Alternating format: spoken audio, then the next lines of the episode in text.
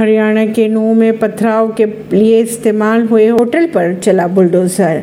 हरियाणा के नूह में पिछले दिनों हुई सांप्रदायिक हिंसा की अगर बात की जाए तो एक, एक होटल कम रेस्टोरेंट को बुलडोजर से ढहा दिया गया है। कहा यह जा रहा है कि इस होटल का इस्तेमाल पथराव के लिए किया गया था।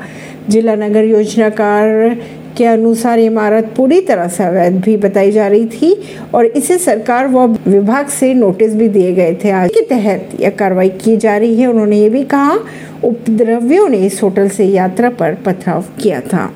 परवीन सिंह, नई दिल्ली से।